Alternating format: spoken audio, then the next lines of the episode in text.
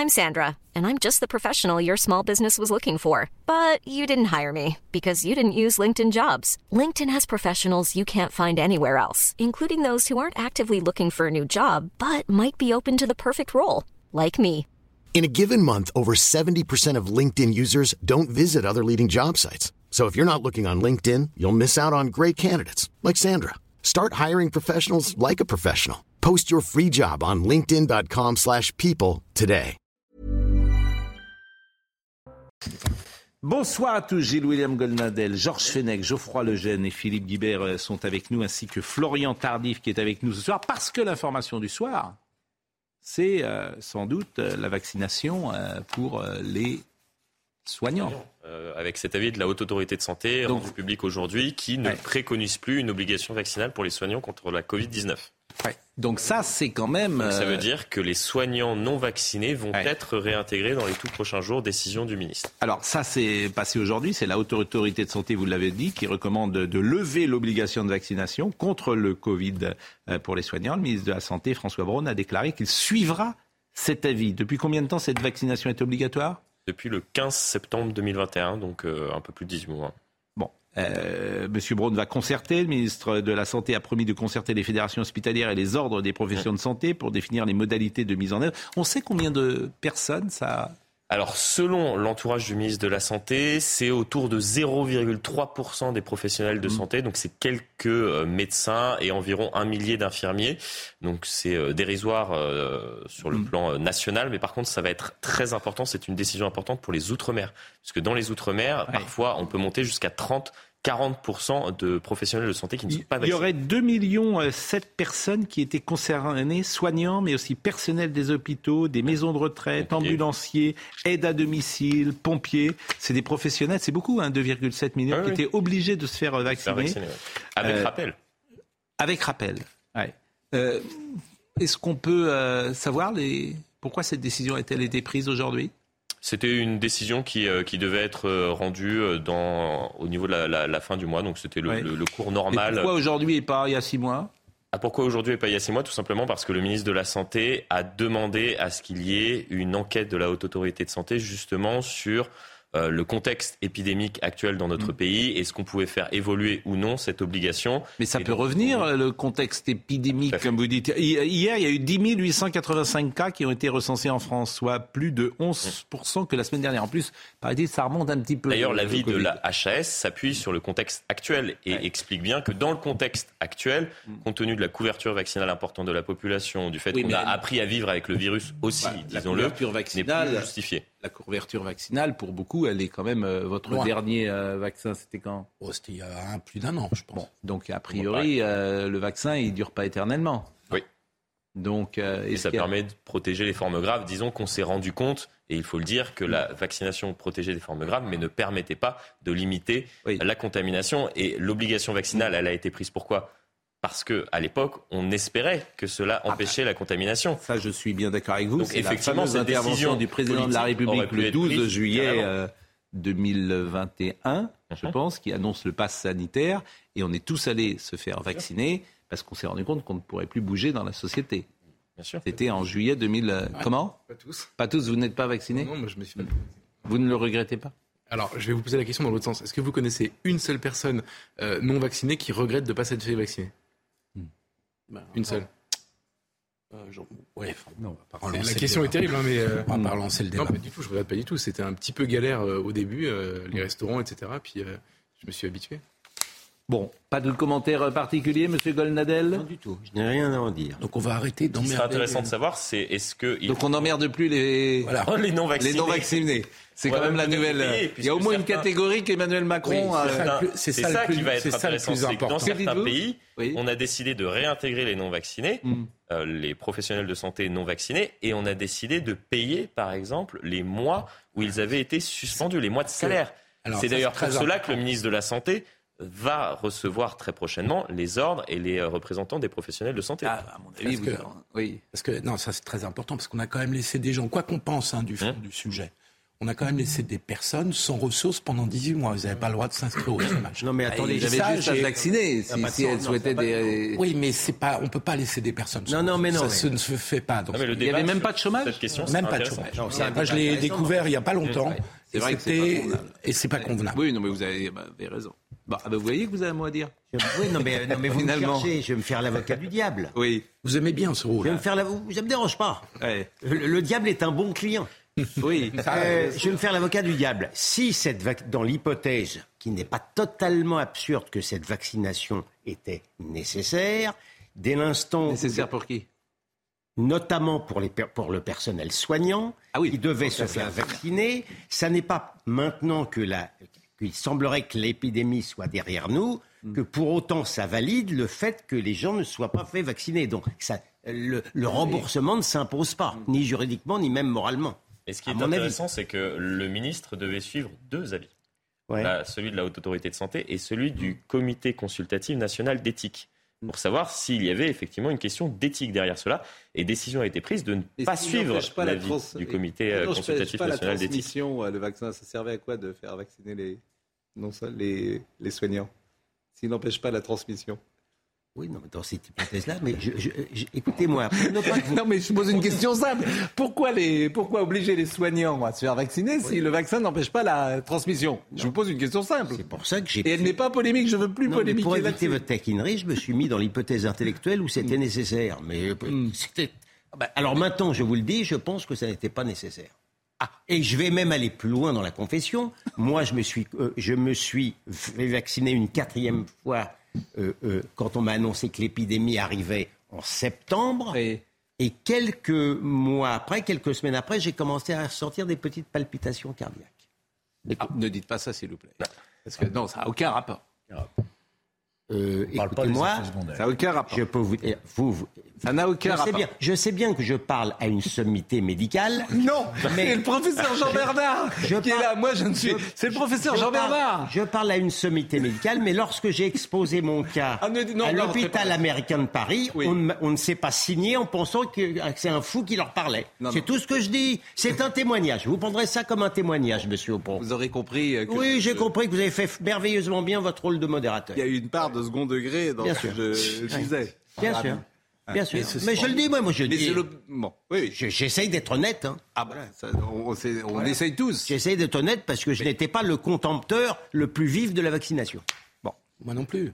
Oui. Et moi, je, je maintiens que c'est un scandale d'avoir laissé quelqu'un, des gens, Mm. 18 mois sans ressources. Ça ne se fait pas. Quand bien même on pense qu'ils ont commis une faute. Et puis, pour le reste, il faut que l'agence des médicaments fasse la transparence Autre sujet. sur les données euh, Autre. euh, de suivi de la vaccination. Moi, dis, euh, il y, a- il y a une chose dont je suis, c'est pas content, euh, mais je pense que le Covid, les mesures qu'on a prises sur le Covid, tous azimuts, euh, on n'en est qu'au début des conséquences absolument dramatiques. Et tout ce qu'on voit, la violence sur le terrain aujourd'hui, je dis pas que c'est directement lié, bien sûr, au, au Covid, mais l'intuition que j'ai, c'est que la, société a changé. On a dit aux gens qui avaient de l'argent toujours et tout le temps, Ouais. c'est très compliqué. Ça. On leur a dit qu'ils ne pouvaient plus travailler, c'est très compliqué. On leur a dit un pouvoir vertical à, euh, euh, comment dire, à imposer des choses, c'est très compliqué. Tout ce qui a été fait est en dépit du bon sens. C'est ma conviction intime. Et on n'est qu'au début. Et on n'est qu'au début des conséquences. Poser des questions sur les. Exactement. Mais nous, ce qui est bien, c'est que depuis mars 2020, depuis mars 2020, donc euh, on ne peut pas nous dire, vous ne saviez pas, des, depuis mars 2020, moi, je, et d'autres sur cette ligne-là. Donc, euh, Mais, euh, donc voilà. bon, bref. Et est-ce qu'on peut dire que le- les autres pays ont fait des choses assez Mais je m'en fiche des autres pays. si vous saviez comme je m'en vais. D'abord, c'est pas vrai. Parce qu'il y a trois pays, par exemple, trois euh, euh, États aux États-Unis où il y a eu absolument aucune mesure et les statistiques sont les mêmes. La Floride, aucune mesure. Je parle même pas de la Suède, etc. Donc, euh, je veux même pas rentrer là-dedans. Je vous assure, je veux même pas rentrer là-dedans parce On que. connaît en Europe, euh, la, la- la plupart des pays, à part la Suède, Mais- fait la même chose. Mais que- je, je- je vous assure, je veux pas rentrer là-dedans. Donc, En gros, hein, mais je parle. Moi, c'est, je fais un, un, pack, un patchwork. Hein, quoi, Non, un mais ce patchwork, serait un- intéressant de un package. si dans les- dans les autres patchwork. pays, il y a je fais un package parce que le quoi qu'il en coûte aussi. Oui. C'est dramatique le quoi Ah, qu'il je, en je coûte. suis d'accord. Ah, c'est très français, le quoi qu'il. Bon, c'est très Ça français a le quoi été en plus français qu'ailleurs. Ça, c'est Bon, vrai. Vous avez Emmanuel Macron, justement, euh, il était. euh, bah, vous pouvez rester avec nous. Bien évidemment. Euh, il était aujourd'hui euh, dans les Hautes-Alpes. Ça fera plaisir à votre ami Gauthier Lebret, qu'on salue. Oui, qui était avec vu nous. euh, ce matin que vous tentiez de... Il y a une- il y a une- il y a une rivalité entre Dans la nous. rivalité. Non, Non, pas du tout, non, non. Euh, non, mais on aime bien savoir, nous. on, on est assez s'échange des de informations, etc. Il y a de l'émulation. Ouais, ouais, ouais. Il y a de l'émulation. Voilà. mais il y a toujours une compétition entre, entre les Bon, journalistes Emmanuel Macron était dans les Hautes-Alpes ce matin. Le chef de l'État a présenté son plan de sobriété. Alors, je voulais vous montrer une petite séquence. Alors, il est arrivé, c'est Joe Biden. Hein. Il peut plus sortir nulle part, le président. C'est-à-dire qu'il il arrive en hélicoptère pour des raisons écologiques. Joe Biden. Bien sûr, parce qu'il prend pas le train, rien du tout. Non, s'il prenait le train, ça serait. Il peut plus. En fait, il peut plus sortir. Alors, attendez, on se moquait de M. Hollande Bon. parce qu'il prenait le train. Faut pas Oui, bon, donc c'est Joe Biden. Et ils ont dans les Hautes-Alpes, ils n'avaient jamais vu autant de policiers. Donc jamais. Les gens disaient, on n'avait jamais vu ça. Ils se sont dit, qu'est-ce qui se passe? C'est Paris qui arrive. Bon, non mais je jure. C'est une réalité. Parce qu'en fait, il ne peut pas faire un pas dehors. Donc, euh, effectivement, il faut le protéger, ce qui est une euh, bonne chose, bien évidemment. Alors, voyons la séquence d'accueil. Il n'y avait pas non plus des milliers de personnes hein, pour euh, manifester, mais voyez cette séquence.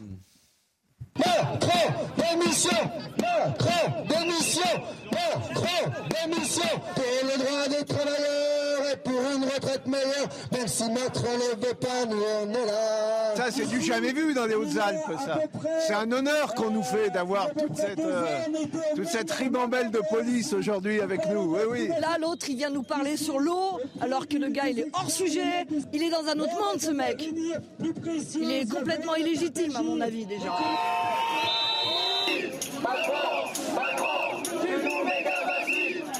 les gens sont drôles, mais euh, euh, en fait, c'est des vrais Français. C'est ça qu'ils ne connaissent pas. Mais, euh, le- voilà, mais la- la- comment?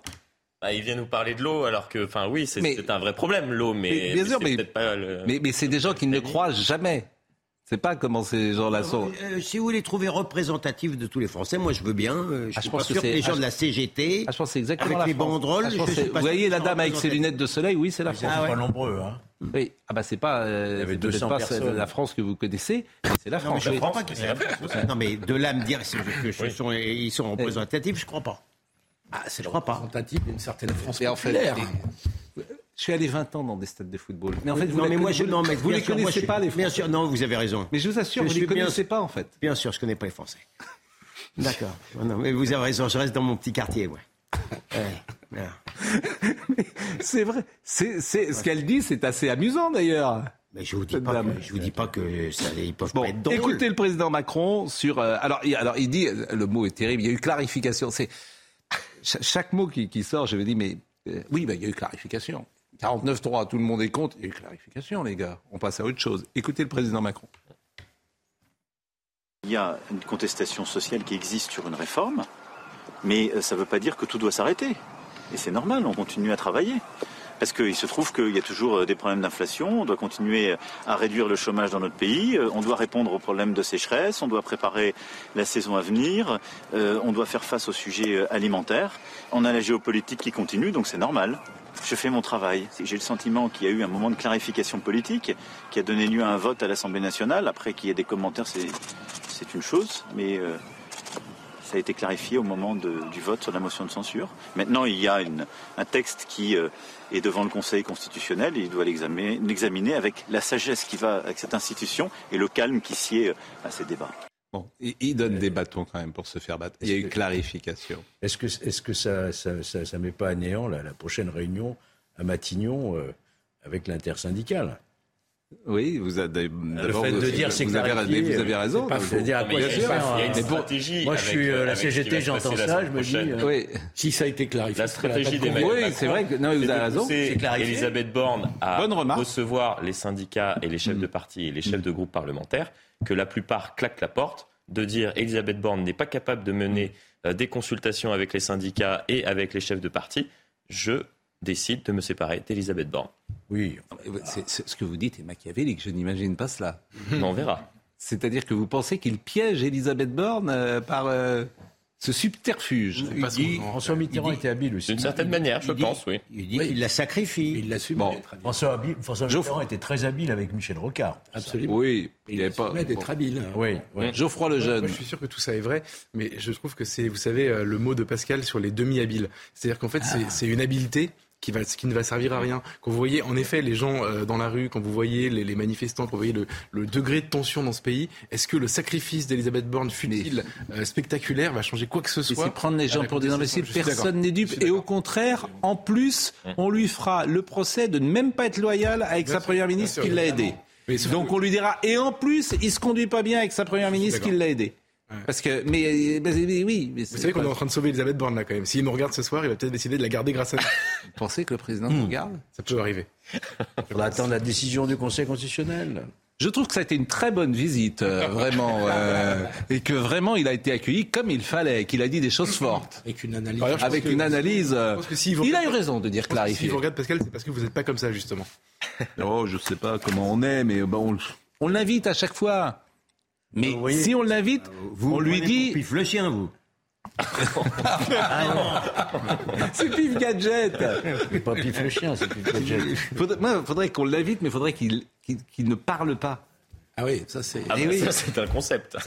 mais, bien sûr, parce qu'en fait, ça, ça, vous vendez comme ça Ben oui, l'invitation, il faudrait qu'il parle pas. Ce serait nous qui parlons. On dirait, voilà. Si je peux me permettre, mais la, consé- la conséquence, en Je dit, plusieurs fois. c'est que la parole politique n'est plus audible. Ah non, mais lui, il est pas. Alors qu'on est sur un sujet majeur, Oui. l'eau, ça fait dix minutes que nous parlons de Oui. quoi? On parle pas de l'eau pour lequel il est venu. Ah ben, le- alors on va écouter l'eau. On va Ah, écouter l'eau deux Ah, secondes. ouais, bah, alors euh, simplement juste un mot des Français qui ont été interrogés par les équipes de CNews qui regrettaient que le président n'écoute pas. On n'écoute plus, on l'écoute plus en fait. On n'écoute plus. C'est terminé. Voilà. C'est un menteur, voilà, effectivement. Faut qu'il démissionne simplement. S'il est incapable de gouverner, ce monsieur. C'est tout. Le chemin démocratique, s'il connaît un petit peu l'histoire, il sait aussi que les grandes euh, conquêtes sociales, elles ont été faites dans la rue et sûrement pas à l'Assemblée. Donc il faut bien qu'il y ait un contre-pouvoir aussi et il est dans la rue. Aujourd'hui, dans toute la région PACA, il y a des initiatives à Marseille, à Toulon, ici à Savines. Donc la page n'est absolument pas tournée. Et c'est pas lui qui décidera si elle est tournée ou pas. C'est le peuple qui refuse à 70% sa réforme. Vous voyez, ça c'est quand même, c'est intéressant tout ce que disent ces gens-là, parce que tous les jours je pose la question, je ne vois pas comment on va s'en sortir en fait. Parce que quand il y a une forme d'arrogance de dire on a clarifié, c'est circulé, il n'y a rien à voir. Bon, moi je veux bien qu'on fasse comme ça, mais en fait ça s'arrête jamais. Vous avez compris qu'il ne se, vous avez compris qu'il ne se vit pas comme arrogant, lui. Il se vit comme imperturbable. Le, le, le, le, problème de le, le passage en question, Ouais. c'est qu'il dit aux Français regardez comment je suis courageux. Non, mais je, je, je traduis. Regardez comment je suis courageux. Il y a effectivement beaucoup de violence que je réprouve, mais moi, je suis d'un calme olympien. C'est Oui, ça. eh oui, qu'est-ce qu'on c'est fait ça, c'est hein. ça le message. Hein. Oui, mais qu'est-ce qu'on fait? C'est impressionnant. Il n'a pas résolu son problème. Ah bah lui, qu'est-ce qu'on fait il, il- De son point de vue, il voit que ça peut baisser les manifestations, il voit que finalement le pays continue quand même, et il espère que ça passe. C'est tout. Hein. Mais ça passe C'est- pour qui Pourquoi Pourquoi faire Mais non, mais je vous dis, je Qu'est-ce qu'il peut faire aujourd'hui euh, Qu'est-ce qu'il peut proposer pour Il y a bien un moment quand même, il faut se mettre un autour bon d'une table. C'est un bon taux, parce que si jamais il cale, si jamais il cale, il sera quand même la risée. Et même malgré tout, il sera la risée. Pas forcément. On, aura dit, on a mis le pays dans la rue, euh, on n'a pas travaillé pendant des mois, euh, finalement vous n'avez aucune Le volonté. Conseil Il constitutionnel. va pas sortir grandi. Hein. Le Conseil constitutionnel euh, fait de la politique ou fait du droit? Est-ce qu'on peut imaginer que le Conseil constitutionnel retoque tout Les deux. Il peut, Général. bien sûr. Vous pensez? Bien sûr, il peut. Ah, je peut pense pas la- Non, mais si le Conseil, Ah, il- imaginons le Conseil constitutionnel retoquant tout. Mais il fait de la politique. Hein, Non, mais là, là, il faut- Non, mais du- non, mais il pour lui, c'est un drame personnel. C'est-à-dire que tu as mis six mois. C'est-à-dire que je n'imagine pas cela pour cette raison. Je n'imagine pas au niveau de l'État où il y a quand même quelques passerelles, j'imagine quand même, Hum. où le Conseil constitutionnel, de temps en temps, doit quand même faire de la politique. Ah bah vous- imaginez y allez. le Conseil Non, constitutionnel donnant ce signe-là à la France, qui est euh, depuis six mois dans la rue. Euh, J'ai vu que euh, le pont de Saint-Nazaire, par exemple, ça a coûté 800 000 euros euh, à refaire parce qu'il y a eu des dégâts. C'est-à-dire qu'il y a eu des dégâts partout, des incendies, des euh, manifestations, et le Conseil constitutionnel dirait on retoque tout. Non, mais si des gens, là, les gens Ouais, dans la rue. On ne pour pourra pas retoquer l'ensemble du texte. des- ce Vous croyez que c'est pas possible? Euh, la seule option euh, qui permettrait de euh, justifier, de retoquer l'ensemble du texte serait de dire que l'utilisation de différents outils constitutionnels Oui. ajoutés bout à bout aurait euh, entre guillemets, entraver la sincérité euh, des débats. Sauf que ce sont des outils constitutionnels. Ouais, mais le cumul. Je pense qu'elle peut aller plus loin. Ouais. Le Ah oui Conseil Philippe constitutionnel- Guibert, qui connaît bien ces sujets-là, parce que ça demande de la précision. Le Conseil constitutionnel, attends, je, je Oui. dirais Après. le Conseil Oui. constitutionnel, il fait de la politique, mais avec du droit. C'est-à-dire qu'il faut Mm. qu'il donne des arguments et qu'il donne le, le sentiment qu'il construit un argumentaire juridique, même quand il a envie de faire de la politique. Donc effectivement, la question pour censurer l'ensemble du texte, c'est de savoir si l'usage du 47.1 utilisé pour une réforme des retraites, plus l'article 44 alinéa 3, plus le 49.3, est-ce qu'à un moment donné, on a respecté l'esprit des institutions et de la délibération parlementaire? Le fait que ce soit un projet de loi de finances. Évidemment. Oui. Puisque- 47 rien. Bon. Évidemment. Et la réponse à cela, qu'est-ce que disent des Moi, je pense qu'il peut le faire. Il faut qu'il l'argumente Moi, ce qui m'étonne, c'est que je vois pas beaucoup de. de- Et je Non, moi, pense je, que le- je partage l'avis de Ouais. Philippe Guibert. Je pense que tout Merci. est possible. Je pense qu'aujourd'hui, nous avons Oui. un Conseil constitutionnel qui ressemble davantage à une Cour suprême comme aux États-Unis, qui a une fonction politique, il ne faut pas se le cacher, Ah oui. qu'à un simple Conseil supérieur du droit constitutionnel. Absolument. Je pense qu'on a là un Conseil constitutionnel qui a déjà prouvé par le passé qu'il est capable de prendre des décisions avec des connotations politiques. Ah, euh, Ah, la, la plus belle, la plus belle, l'une des plus belles, et pour répondre à votre question, Monsieur Pro, c'est ce Conseil constitutionnel présidé par Monsieur Fabius Oui. qui a inventé le principe de fraternité, Par exemple. de fraternité, ce qui a permis à Monsieur Héroux, Cédric, qui allait chercher des migrants illégaux de l'autre côté de la montagne, de ne pas être condamné Alors, malgré ils sont, les condamnations. ils sont- ils sont neufs, hein, ils sont neufs. Voilà. Non, mais pour vous dire qu'il faut, Bon. il fait de la politique. hein. Bon, il y a par exemple Véronique Malbec, il y a François Séners, il y a Alain Juppé, il y a Jacqueline Gouraud. Elle votera pas contre. Elle a été nommée par, euh, le président Macron. Il y a Jacques Mézard, il y a François Pillet, Il y a aussi un ancien ministre de Macron. il y a Corinne Luquins, il y a Michel Pinault et il y a Laurent Fabius. C'est simple, vous prenez les neuf et vous voyez où ils penchent et puis vous avez le résultat. Il y a trois membres qui sont nommés par le président, trois par le président de l'Assemblée nationale et On trois va par s'y le président intéresser. du Sénat. On va marquer la pause. tentation d'entrer dans l'histoire, hein, parce que s'il s'en sort l'intégralité pour le Conseil constitutionnel, Ah, c'est une décision historique. Ah, alors, Ça alors, fera oublier autre chose, alors, ça fera oublier quoi? Sans contaminer. Ah oui. Ouais. Ah oui, Il rentrera dans l'histoire pour cela. Ah oui. On ne peut pas euh, Alors là, exclure cette euh, explication Là, si psychologique. vous avez euh, Laurent Fabius cette fois qui nous écoute, euh, Enfin, il était sorti grandi de cette affaire du sang contaminé. Hein. allez, on marque une pause. Oui, sérieusement, sérieusement, soyons sérieux. Ah, écoutez, on l'a, embêté inutilement. Il a Oui. été Il a été innocenté. Hein. Incontestablement, Bon, marquons une pause. Marquons une. pas. Franchement, je pense pas. Vous pensez pas Je ne pensez pense pas, pas. qu'il a été percuté par cette affaire Je pense que pense que sa carrière politique, je pense sa carrière Allez, la pause. ne porte pas l'opprobre de l'affaire du sang contaminé. Ah, Dieu ça, merci. Alors là, Non. Non. pas au niveau de la, de la juridiction. La pause, s'il vous plaît. Est-ce que vous pouvez vous discipliner Si vous me le demandiez, je- Je vous en prie.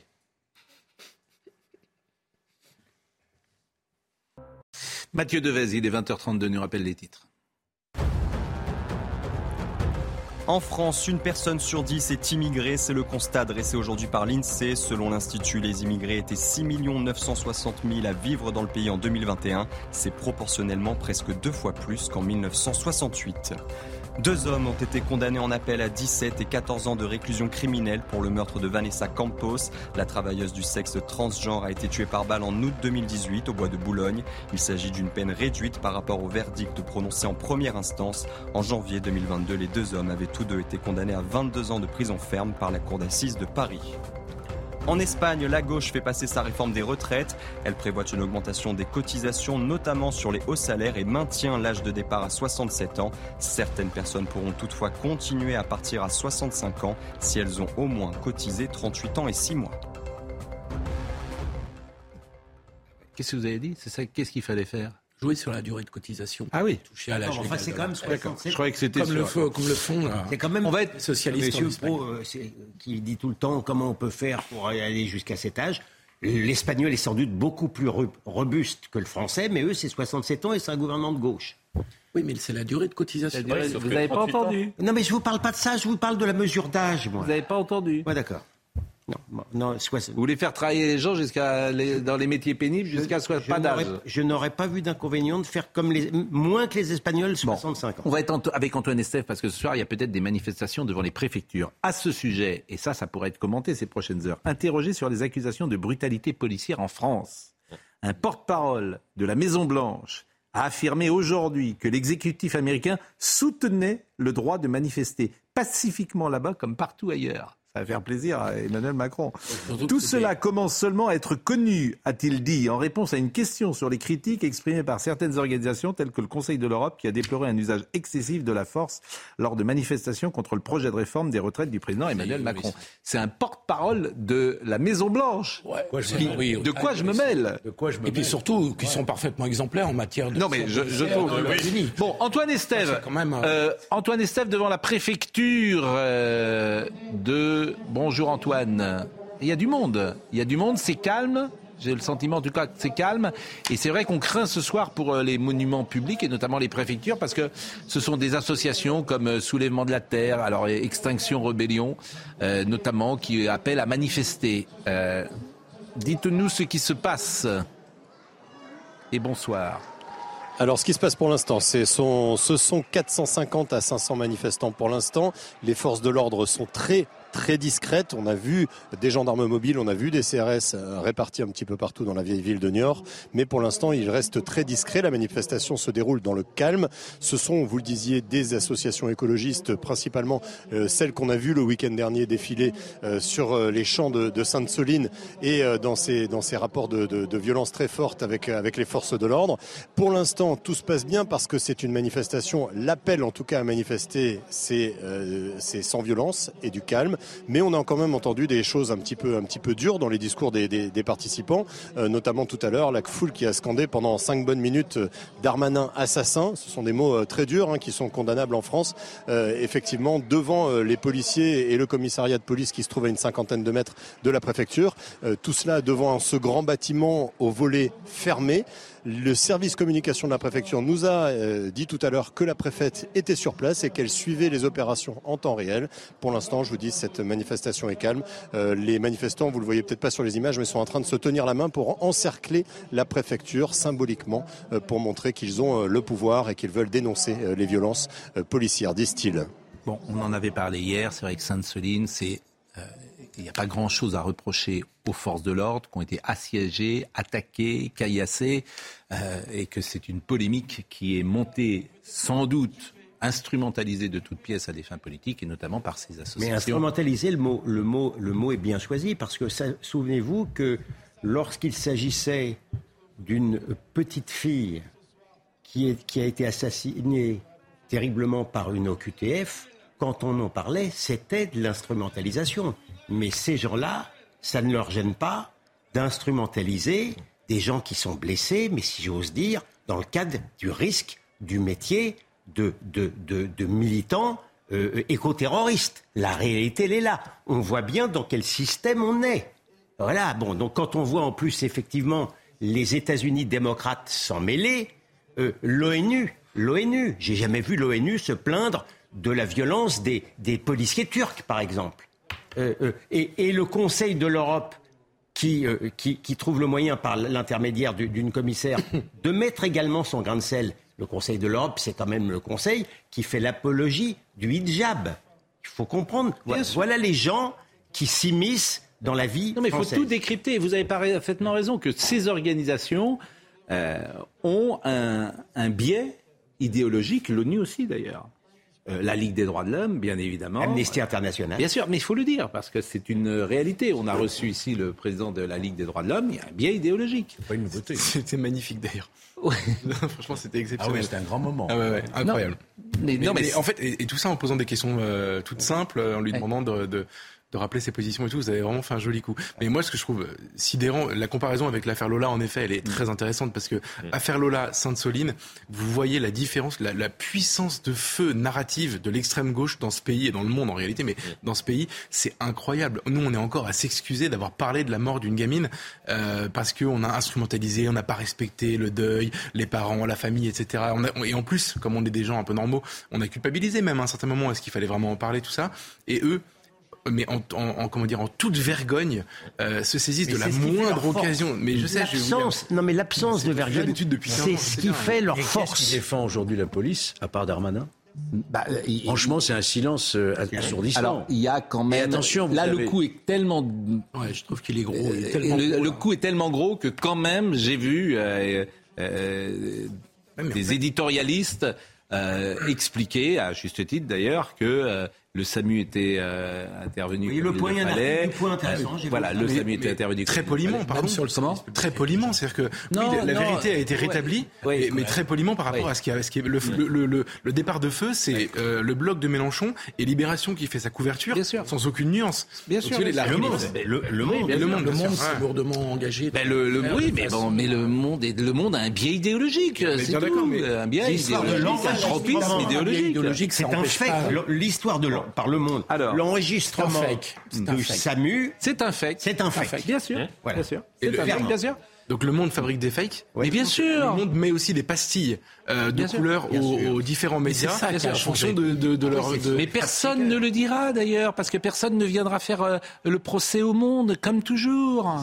Qu'est-ce que vous Mais- voulez que je vous dise euh, Mais on va pas. le- C'est le deux poids deux mesures. Maintenant, faut le dire. Ouais. C'est un combat idéologique ces prochaines années qu'il va falloir mener, parce qu'il y a une presse, effectivement. c'est le premier y a des une- bah, Il y a une presse qui, a, qui ne rapporte pas la vérité. Donc c'est un combat de dire euh, vous ne rapportez pas la vérité et qu'il ne rapporte pas la vérité pour des raisons idéologiques. Donc c'est ennuyeux quand même. Mais là, il y a se un saut réclamant qui de la été vérité. passé, hein, quand même. Comment S'il y a- Il y a eu une marche qui a été passée. Oui. Parce que le monde a toujours eu un biais idéologique. Oui, parce que D'ailleurs, euh, il oui, mais vous, homme de gauche, homme de gauche, en tout cas engagé à gauche régulièrement, qui avait eu des fonctions de gauche, vous êtes choqué par ça Oui, bien sûr. Il y a une vraie dérive. Il y a que le biais idéologique ne me dérange pas. Mais avant, le monde avait une certaine réputation d'honnêteté. Oui. Là, en l'occurrence, sur cette Alors, affaire- les, les- les journalistes du monde de- de- d'un certain âge expliquent ça par le- la génération. Oui, je sais. Bien sûr. Je sais. Ah, ce mais- que j'ai entendu aussi. Mais, mais la génération, bien sûr. Et qu'il y a une lutte interne au sein du Oui, journal entre deux générations. Dans le monde. Avec Mais deux conceptions du journalisme. Bien sûr. Bah, de- oui, ils s'endorment tous le soir avec le portrait de quelqu'un au-dessus de leur lit et ils rêvent de- de- de- d'être euh, son successeur. Non, mais pour l'instant, Vous avez compris euh, à qui je fais allusion. qu'il n'y Bon, a pas eu de rectificatif sur notamment ce qui s'est passé avec euh, l'ambulance qui est intervenue Oui. quasiment 30 minutes avant l'enregistrement Bien sûr. diffusé en expliquant qu'elle ne pouvait intervenir. Cela fait Alors, déjà le- 30 minutes qu'elle Le paradoxe, c'est qu'ils servent les intérêts d'Emmanuel Macron, c'est contre-productif, et du coup, on ne peut pas parler euh, de la retraite avec laquelle on n'est pas d'accord. Donc, c'est euh, un des paradoxes. Mais revenons à Emmanuel Macron, à sa visite aujourd'hui, et ce qu'il a dit sur l'eau, parce que vous voyez, il est 20h41, On n'a pas parlé de l'eau encore. on n'a pas parlé de l'eau. Alors que c'est l'heure de l'apéritif. C'est le sujet. Donc, euh, À l'heure de l'apéritif. Donc, écoutons le président Macron. C'est un plan de sobriété. Nous allons demander à chaque secteur un plan de sobriété sur l'eau d'ici à l'été. Les ministres réuniront dans les prochains jours dans l'ensemble des secteurs concernés. L'énergie, l'industrie, le tourisme, les loisirs, l'agriculture. Ça marche bien quand tout le monde sait l'évolution de la situation, quand tout le monde est responsabilisé et quand on sait que les efforts sont partagés. Donc c'est comme ça qu'on va faire.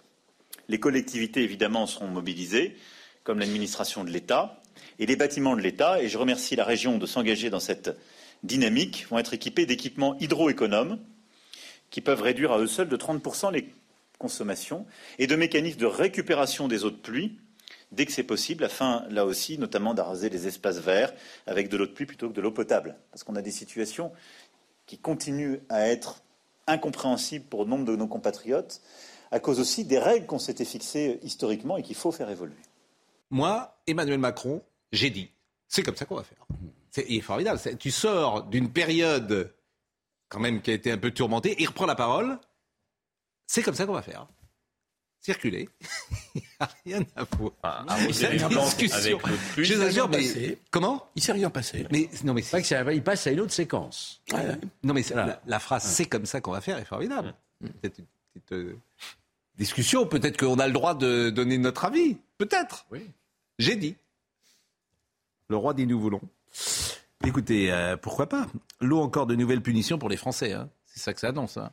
Et de toute façon, t'es dans ce. C'est ça. Restriction, restriction. Oui, c'est la punition. Tout le temps. commence- Ça commence à ressembler un peu aux douze plaies d'Égypte quand même. Bah, Le- oui. Le manque d'eau, si vous voulez, c'est, ça fait très tiers-monde, quoi. Pardon, mais euh, ça, évidemment. C'est quand même le retour Ouais, des jours heureux après la période de, Israël. du Covid. Non, mais tout ça, en plus, mériterait évidemment. 90%, des eaux usées, 85%. Au- en Israël sont retraités, c'est Mmh. fantastique. On va faire la même chose. Je sais pas pourquoi on le fait pas ici. Bon, autre passage du président euh, Macron, cette fois sur Sainte-Soline, il s'est exprimé avec le projet euh, qui est en cause là-bas. Écoutons-le. Il s'agit justement d'un projet qui correspond aux critères que nous évoquions tout à l'heure. On en a besoin pour euh, euh, justement avancer sur les questions d'eau. Il faut le faire avec des concertations. Elles ont eu lieu avec beaucoup de respect pour les parties prenantes. Et c'est aussi pour ça que je remercie tous nos élus de mener ce travail. Qu'il y ait des contestations, c'est une chose. Rien ne peut justifier la violence. Il y a des gens qui venaient contester et qui étaient là en famille, qui d'ailleurs, à Mel, le lendemain, euh, ont tenu un moment plus festif qui n'a donné lieu à aucun débordement. Mais vous avez des milliers de gens qui étaient simplement venus pour faire la guerre.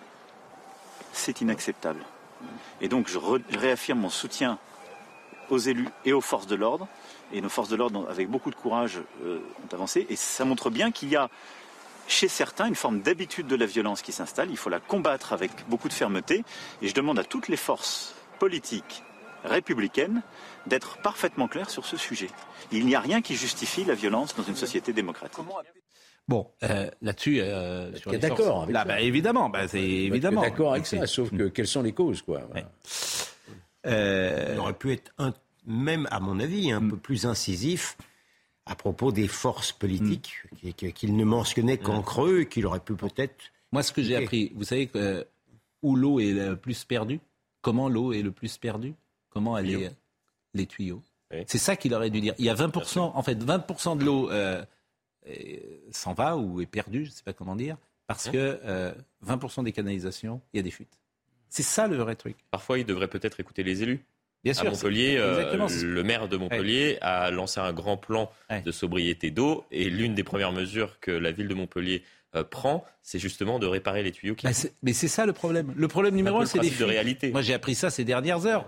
Je suis un peu spécialiste des canalisations. Des, des- des canalisations. Contrairement au professeur Jean Bernard qui est omniscient. Exagéré, parce vous montez en compétence sur beaucoup de sujets. Mais, mais c'est ce qu'il devrait dire. 20% des canalisations, il y a des fuites, c'est le plus important. Alors, quand tu te brosses les dents et que tu, tu peux évidemment fermer l'eau, tant mieux, c'est bien. Mais c'est pas le truc le plus important. obligé de se brosser les dents tous les jours. Non, on n'est pas, on n'est pas, on n'est pas, on n'est pas là. Bon, au moins avec François Hollande, il pleuvait, si vous me permettez. Au moins, au moins Je trouve c'était. qu'il faut lui rendre hommage. Oui, exactement. Au moins il C'est pleuvait. un peu tardif. mais- Au moins il pleuvait. Bon, il nous reste 7 minutes. Vous savez de quoi on va parler Pour terminer, on va parler des salaires des joueurs de football. Ah. Parce que, alors ça c'est formidable. L'argent des grands patrons en France, ils n'ont pas le droit d'en gagner. Les actionnaires, ils n'ont pas le droit. Euh, les, les riches sont pas, sont, passent pour des braqueurs de pauvres. Euh, euh, le- la richesse, le- les riches sont à bout. Mais il y a une catégorie qui a le totem d'immunité, mais tant mieux, moi je suis très content d'ailleurs, c'est le footballeur professionnel. Le footballeur professionnel, il gagne 6 millions d'euros par mois. Euh, Mbappé, pas tous. Tout le monde trouve ça très bien. Mais moi je trouve ça très bien, hein, Ah pour tout vous dire. trouvez ça très bien. Mais bien sûr, je trouve ça très bien. Pas au nom de quoi les, les députés insoumis sont, ont, ont tous fondu euh, comme un seul homme contre le PDG de Total. Oui. Mais il- il n'est pas question un seul instant de s'interroger sur le salaire des footballeurs. C'est- J'avais regardé l'équivalent en footballeur du, du- du salaire du, PDG total et c'était Hugo Ekitike, Mm. qui est un attaquant qui est remplaçant au Paris Saint-Germain. C'est-à-dire que c'est même pas quelqu'un qui est dans votre liste là. Euh, le, le PDG de total est payé comme un joueur de seconde zone au PSG qui a 21 ans et qui Vous savez combien d'années il faudrait de SMIC pour arriver à, au salaire d'Mbappé mensuel simplement? Deux 292 ans. Non, 292 ans. 292 Zéro. ans. Mais bien sûr. 40 années de SMIC, c'est 800 000 euros. À 1700 euros. 40 années Ouais, de SMIC brut. reverse 2,7 millions Mais je suis d'accord. par mois. Mais bien sûr, Oui, aux impôts. Mais je trouve ça très bien. C'est le club. euh, Le le club non, non, le c'est paye. pas le Non, club. non, c'est pas le club qui paye. Non, non, c'est ça, c'est revenu. Donc la moitié part déjà aux impôts. enfin, Depuis ouais, longtemps, il y a le club qui prenait une partie. euh, Exactement, 2,7 millions. Il a 720 000 euros, je crois, de cotisation salariale. Dans le, sur Il en reste de toujours paye. pas mal quand même. Donc c'est. Ouais, on doit pouvoir Bien sûr. Et pour la première fois, je pense que c'est la première fois de l'histoire. ouais. C'est la première 25 fois qu'un oui. sportif français est le sportif le mieux payé au monde. Il est mieux. euh, Voilà, regardez par exemple là, le salaire d'Mbappé, c'est donc 6 millions d'euros. C'est par mois, hein C'est pas par, euh, par an, hein, c'est 6 millions d'euros par mois. Il y a 720 000 euros donc de cotisation salariale et il y a 2 500 000 d'impôts prélevés à la source pour un salaire net de 2 millions. Plusieurs euh, réparations du, du pont de Saint-Nazaire. Il peut payer. Rien qu'avec les impôts de Mbappé. peut- exactement, avec les impôts Euh, de Mbappé. c'est- euh, bon. il est hyper- plus. Ma- LeBron James, le basketteur, est moins payé que lui. C'est hyper intéressant le fait qu'ils aient un totem d'immunité, justement, que personne n'en parle, etc. Oui. Ça veut donc dire qu'en réalité, c'est pas l'argent le problème.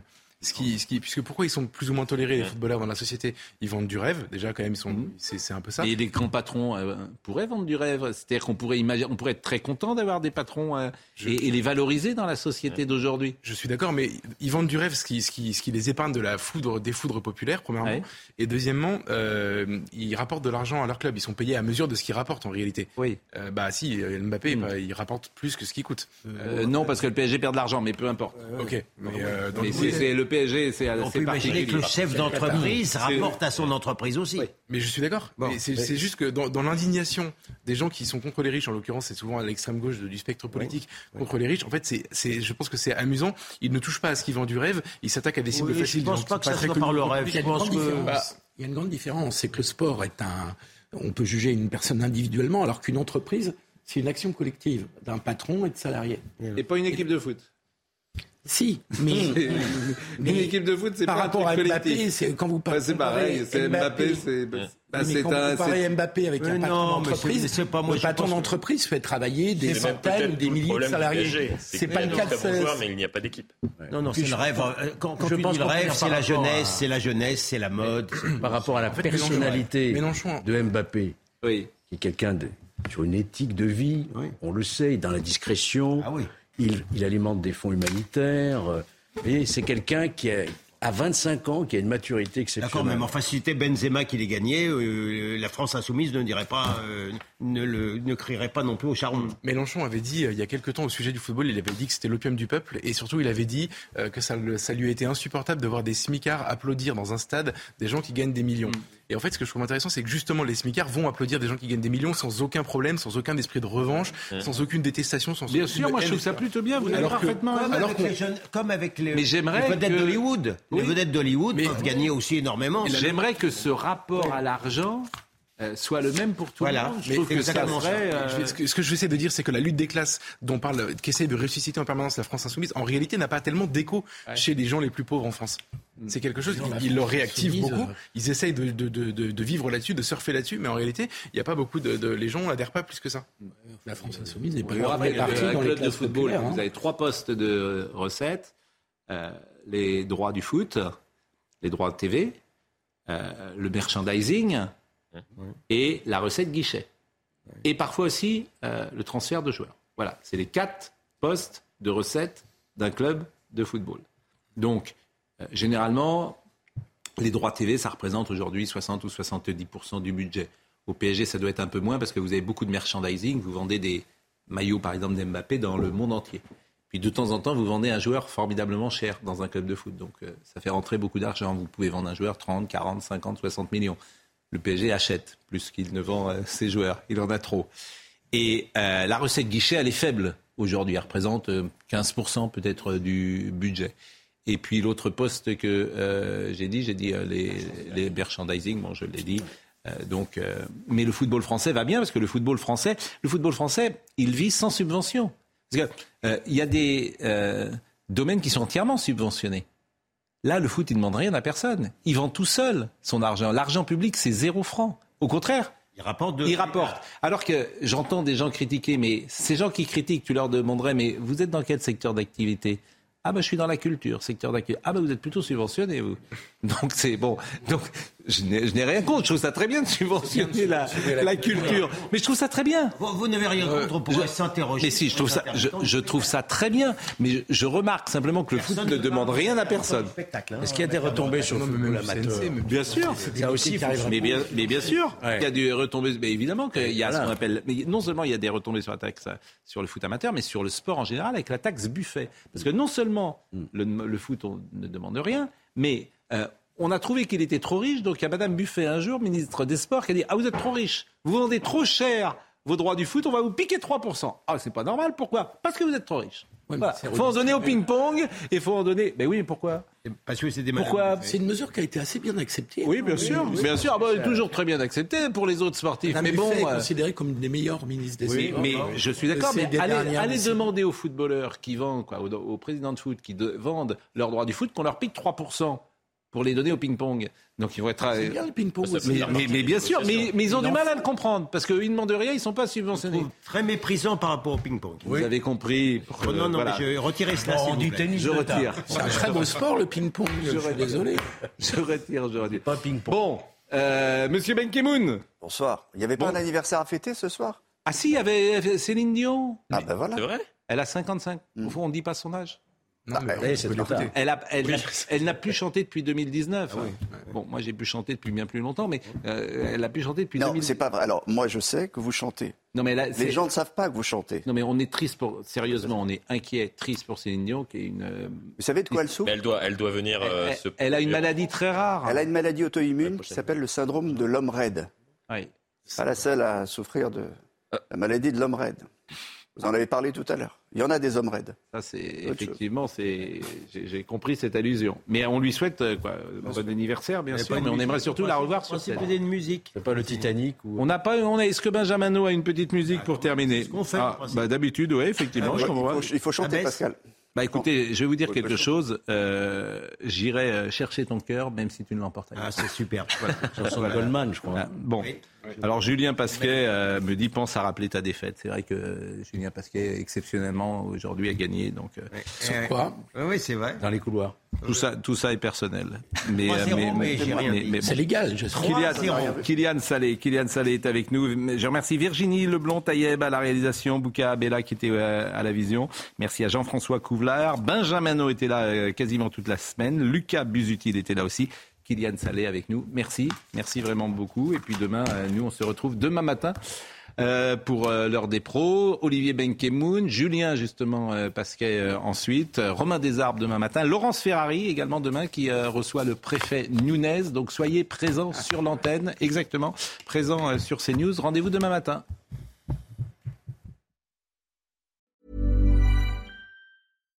Hi, I'm Daniel, founder of Pretty Litter. Cats and cat owners deserve better than any old fashioned litter. That's why I teamed up with scientists and veterinarians to create Pretty Litter. Its innovative crystal formula has superior odor control and weighs up to 80% less than clay litter. Pretty Litter even monitors health by changing colors to help detect early signs of potential illness. It's the world's smartest kitty litter. Go to prettylitter.com and use code ACAST for 20% off your first order and a free cat toy. Terms and conditions apply. See site for details. Planning for your next trip? Elevate your travel style with Quince. Quince has all the jet setting essentials you'll want for your next getaway, like European linen, premium luggage options, buttery soft Italian leather bags, and so much more. And is all priced at 50 to 80% less than similar brands.